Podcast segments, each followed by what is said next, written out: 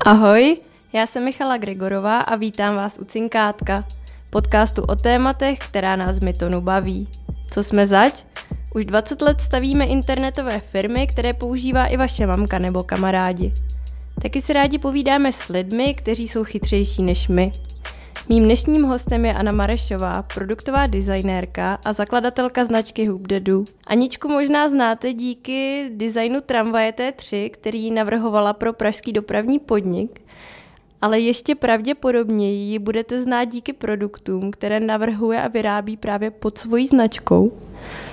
Jsou to vibrátory a další pomůcky pro ženy, a to, co je odlišuje a proč si je možná pamatujete, je to, že jsou prostě krásné. Jsou to vlastně takové iPhony mezi vibrátory.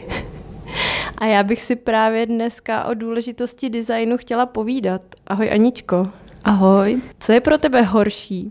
Když je produkt krásný a nefunkční, nebo když je funkční, ale je ošklivý? Asi je pro mě horší, když je, když je krásný a nefunkční, protože to je velký zklamání když je, a když něco ošklivého funguje to, tak, tak vlastně to ten smysl má. Takže kdybych si měla volit z těch dvou věcí, tak, tak tu funkci, ale jako design pro mě znamená právě skloubení obojího dohromady. Ono totiž, když se pohybuješ ve startupovém světě, tak si brzo všimneš, že se tady věci často velmi improvizovaně lepí dohromady. Ono je to logické, ty potřebuješ to dělat rychle a pokud možno levně, ale estetika nebo krása jsou prostě v prioritách obvykle hodně nízko abychom nechodili daleko pro příklad z našeho světa, stačí se třeba podívat na výdejní místa velkých e-shopů, to nejsou úplně jako místa, kam by člověk rád chodil a na, na která by se rád díval. Jak daleko jsi ty osobně ochotná zajít, aby byl výsledný produkt tvojí značky v uvozovkách dokonalý?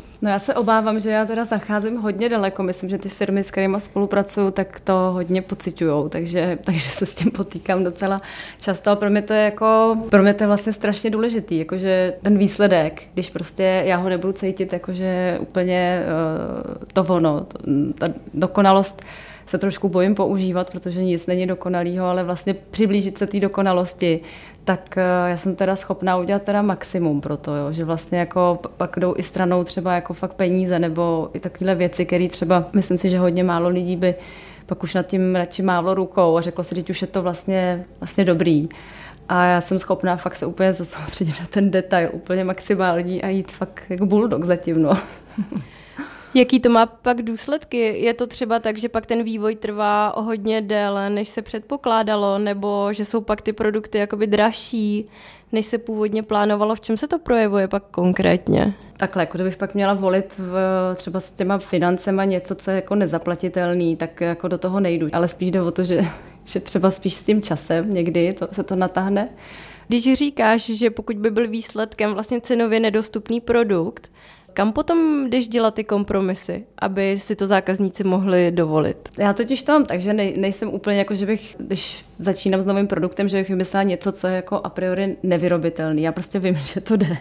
A jde o to prostě mít tu trpělivost, vlastně to těm lidem vysvětlit, jak, jak to udělat a třeba s nima hledat tu cestu, a někdy samozřejmě jako ty lidi to nechápou, jako že, že už, toho, už to jako moc, ale potom vlastně vidějí ten výsledek, potom třeba teď zrovna řeším takovou jako věc, povrch ve formě na kalíšky a vlastně jako ta firma má jako pocit, že že jsme tam udělali nějaký úpravy, ale furt nejsme u toho, podle mýho, to, jak to má vypadat, protože jsme udělali úplně nádherný prototyp a vlastně teď se, teď se jako přibližujeme k tomu. A vlastně ta firma už má pocit, že už to je jako hodně podobný. A říkám, ale že podobný není stejný a že já vlastně vím, že to jde vyrobit a vlastně eh, je to hrozně těžký, protože jsme na té hraně, kdy už jako jsou to takové niance, prostě, kterých si třeba někdo fakt nevšimne, ale já to prostě vím a mě by to prostě strašně vadilo. Takže ale to, je to takový, že pak vlastně tam sedí proti mě lidi, kteří prostě mají pocit, že, že to jsou jako malichernosti, kolikrát mi to i řeknou. A, ale pak vlastně, když k tomu dodám třeba ty krabičky a ty další věci, které jsou jako dotažené, tak ty lidi to často pochopí, že vlastně najednou to vidí jako celek. A vlastně to je to důležité jim jako ukázat, že to není jenom, že jako prudím je, ale prudím dalších sto lidí. A, a vlastně eh, ten výsledek za to stojí.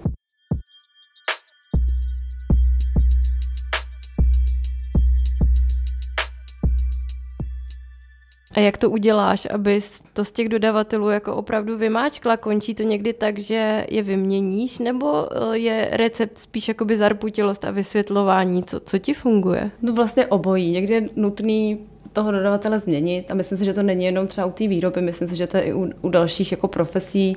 Naučila jsem se postupně, protože mě z začátku, já teda vlastně spíš funguji na tom, že se snažím s těma lidma jako hledat tu cestu.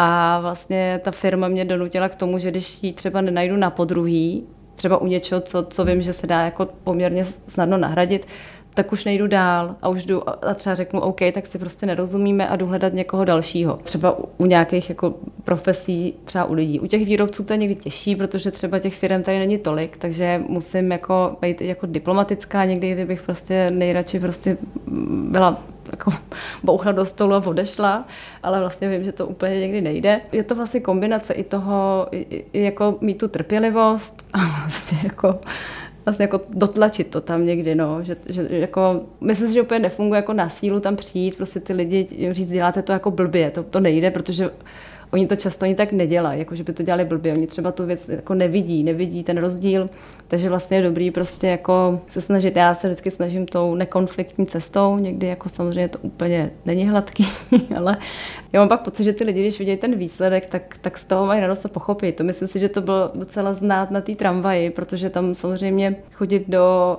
do opraven tramvají mezi, mezi pány techniky, kteří prostě opravují tramvaje a najednou se tam staví něco, co prostě mi nechápou vlastně ani proč a proč by tam měl být nějaký rádius, už je to stokrát jako náročnější.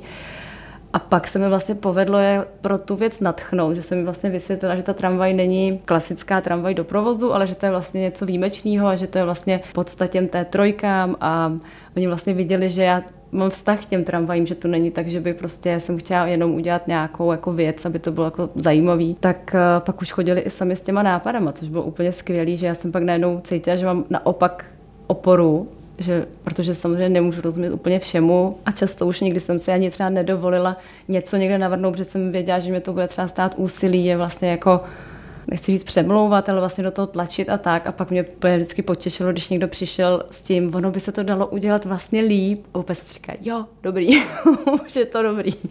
Vlastně pak, pak, jsou, pak mám radost tyhle těch věcí, no. A ty říkáš, že prostě víš, že to jde, takže jdeš hledat někoho, kdo to pro tebe udělá, ale stalo se někdy, že si fakt musela rezignovat, protože to prostě nešlo. No měli jsme, ale tam to taky nakonec šlo, ale bylo to, trvalo to asi o rok díl to byl třeba ten vibrátor, kdy vlastně jsem, tam jsem třeba změnila toho výrobce, protože prostě se ukázalo, že ten vibrátor je poměrně složitá technologie a vlastně v tom eh, v té firmě, kde to dělali, tak, tak oni dělali ruční výrobu a bylo to vlastně tak jako nákladný, že, že oni vlastně řekli, že to dělat vlastně nechtějí, že tam je to riziko toho odpadu a tak dále, tak dále. Ale bohužel to bylo potom, co se udělal ten vývoj, udělalo se 500 kusů, ale zjistilo se, že to je tak náročný, že to prostě, nebo vlastně, že ta cena by byla tak vysoká, že to nejde a už tam byly i ty, i ty vztahy, byly takový, jako bych řekla, že už to nebylo zrovna jako úplně vyladěný. Takže byl jako moment, kdy jsem vlastně jako neměla toho výrobce a to bylo takový, že jsem prostě teda jako riskla to, že ještě jedna firma tady v Čechách, která dělá se silikonem a riskla jsem to, že se mi to povede tam tu výrobu prostě převíst. A vlastně 8 měsíců jsem nevyráběla a bylo to takový, že jsem vůbec nevěděla, jestli to někdy jako jsem schopná tu výrobu nějakým způsobem optimalizovat, že to jako půjde jako výroba, že to nebude prostě jako, že se udělá 500 kusů, všichni budou vyšťavený a, a tím to skončí. A to byly jako momenty, kdy jsem si říkala, tyjo, to je jako, to je blbý, ale, věděla, tak, ale už jsem věděla, že to vyrobit jde, už jsem jako věděla, že to vyrobit jde, jenom jsem potřebovala prostě najít ty lidi, kteří jako to budou jako chtít dělat, takže, takže to se jako povedlo, ale to stálo hodně jako nervů, no.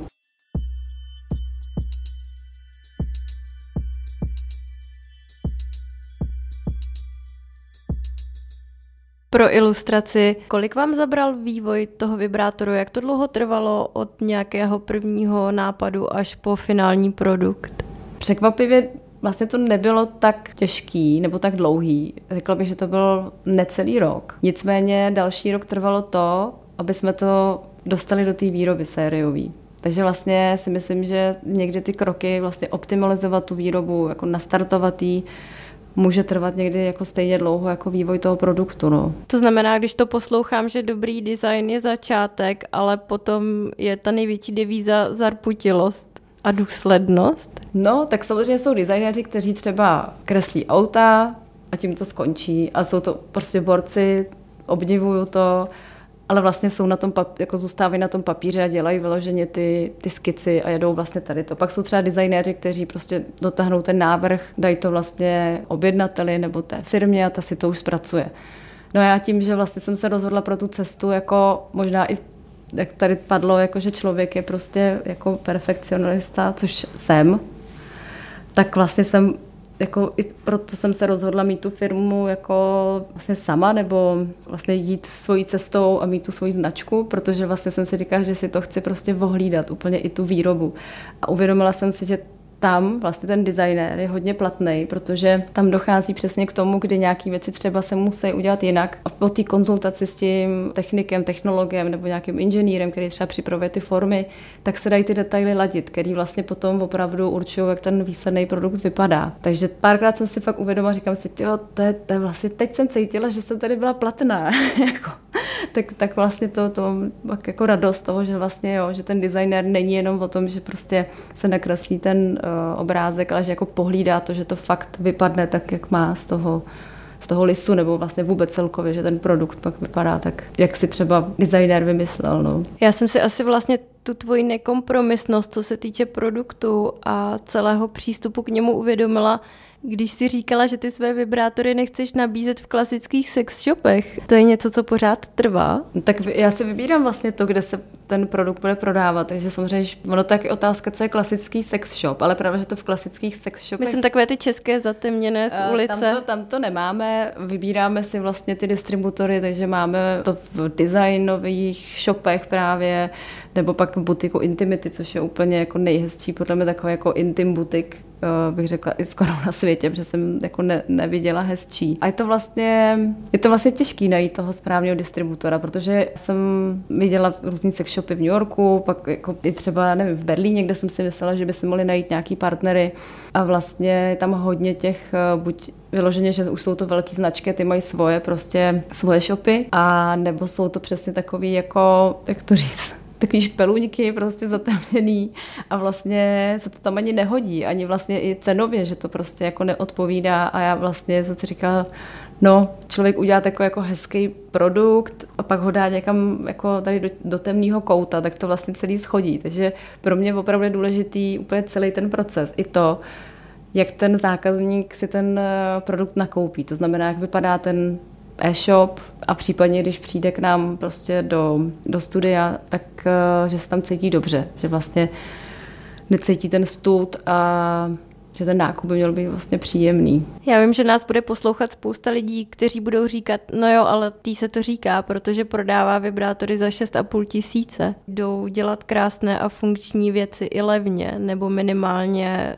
za, za normální cenu? Ta cena je taková, protože ten výrobek opravdu je drahý i v té výrobě. Takže to není to, že bych si, si řekla, hm, tak za kolik, kolik mi tak mohou stát.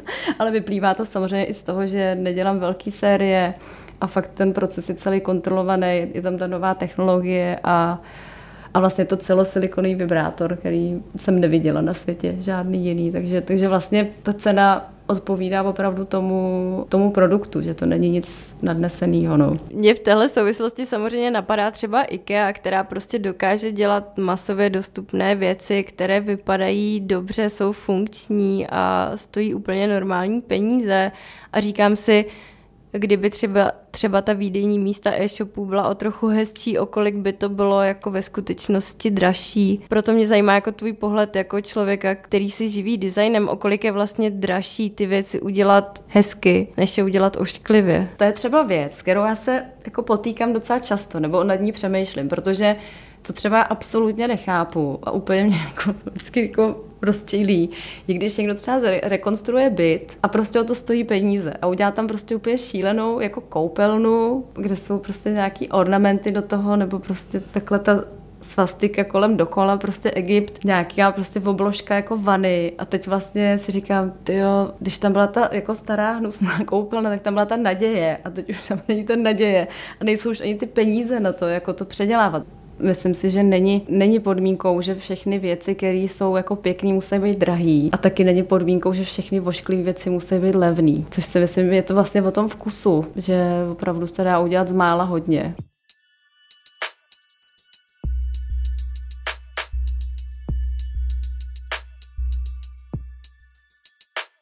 Já jsem teď samozřejmě koukala na hit hitu, že vy jste tam měli kampaň na menstruační kalíšky. Čím se ten výsledný produkt bude lišit od toho, co už je na trhu? Protože menstruační kalíšky už jsou celkem jakoby běžný produkt. Bude ten hlavní rozdíl v tom, že ty tvoje budou krásné, nebo je tam ještě něco dalšího? Tak to je první rozdíl. Ne, tak já vlastně, když začínám navrhovat produkt, tak si udělám rešerši a u těch kalíšků jsem to udělala úplně stejně, to znamená, že jsem si vyzkoušela i konkurenční kalíšky a zjistila jsem, co mi na nich funguje, nefunguje.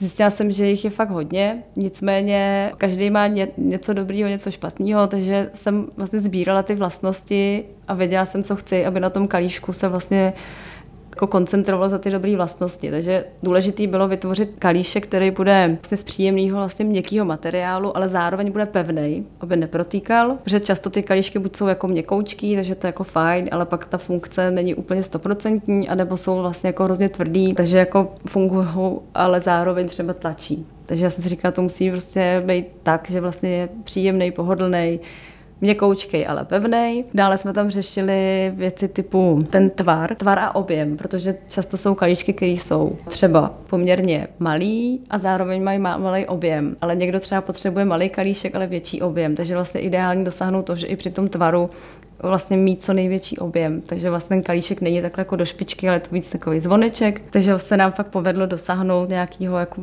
příjemného objemu. I při té malé velikosti máme dvě velikosti.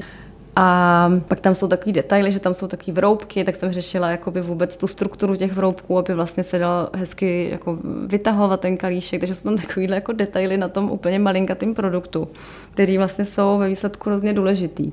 A pak, když ta věc funguje a ještě hezky vypadá, tak, tak to vlastně je jako fajn, fajn kombinace. Přemýšlím ještě jedno, jednu, jednu věc, jsem tam zapomněla říct. Ta kulička na konci, to zakončení, protože vlastně často ty kalíčky mají různý zakončení, tam je taková tyčinka, která se má přistřihnout podle toho, jak ta, jak ta holka to jako cítí, jenomže při zastřižení toho silikonu tam pak vzniká vlastně ostrá hrana a to je strašně ne, nepohodlný. Takže ta kulička, já jsem si říkala, tak aby jako nevadila, ale říká jsem si, to bude dobrý, protože ona bude jako příjemná a vlastně fakt to všechny, všechny holky si ji pochvalovaly, takže jsem si říkala, dobrý, tak, tak jsem si ji nechala jako patentovat v podstatě.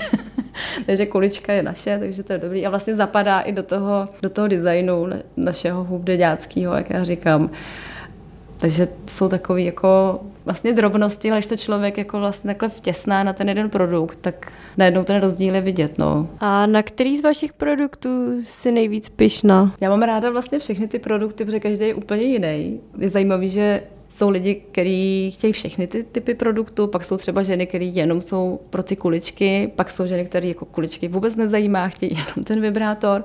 Takže to je vlastně jako zajímavé, že se liší i ten zákazník hodně ale na který jsem, jako mě baví ty kuličky, protože to byl, to je vlastně ten první produkt, který to rozjel, takže pro mě jsou hodně hodně důležitý a vlastně je to produkt, který je přesně na hranici té erotiky a medicíny, jsou skvělí na posílení pánevního dna, takže to není úplně taková klasická erotická pomůcka. Takže asi, asi ty kuličky, no. A kuličky jsou váš nejprodávanější produkt? No, jsou nejdíl prodávaný a řekla bych, že v tuhle chvíli nejvíc. A uvidíme, co udělá s tím kalíšek, no, třeba to nějak ještě, ještě posune. Kolik se jich tak prodalo? Ty, no, a já myslím, že celkově jako jsme k deseti tisícům, jako myslím, ale teď myslím, že možná i s těma vibrátorama, no, teď jako, že nějaký takovýhle počet. Kdybys měla firmám zkázat jednu věc, co se týče designu. Co bys jim poradila? Asi, ono to slovo design je hodně takový, no asi ať se nebojí toho slova design, že zatím se může skrývat úplně něco jiného, co je může vlastně posunout. Mým dnešním hostem byla produktová designérka Anna Marešová, která stojí za značkou Hoop Dedu. V jejím rámci Anna navrhuje intimní pomůcky pro ženy. Aničko, díky za tvůj čas. Já děkuji za pozvání. Poslouchali jste podcast České investiční skupiny Myton. Pokud vás zajímá, proč se jmenuje Cinkátko, zeptejte se nás. Neustále totiž hledáme zvědavé a chytré lidi do našich firm. Více se dozvíte na myton.cz.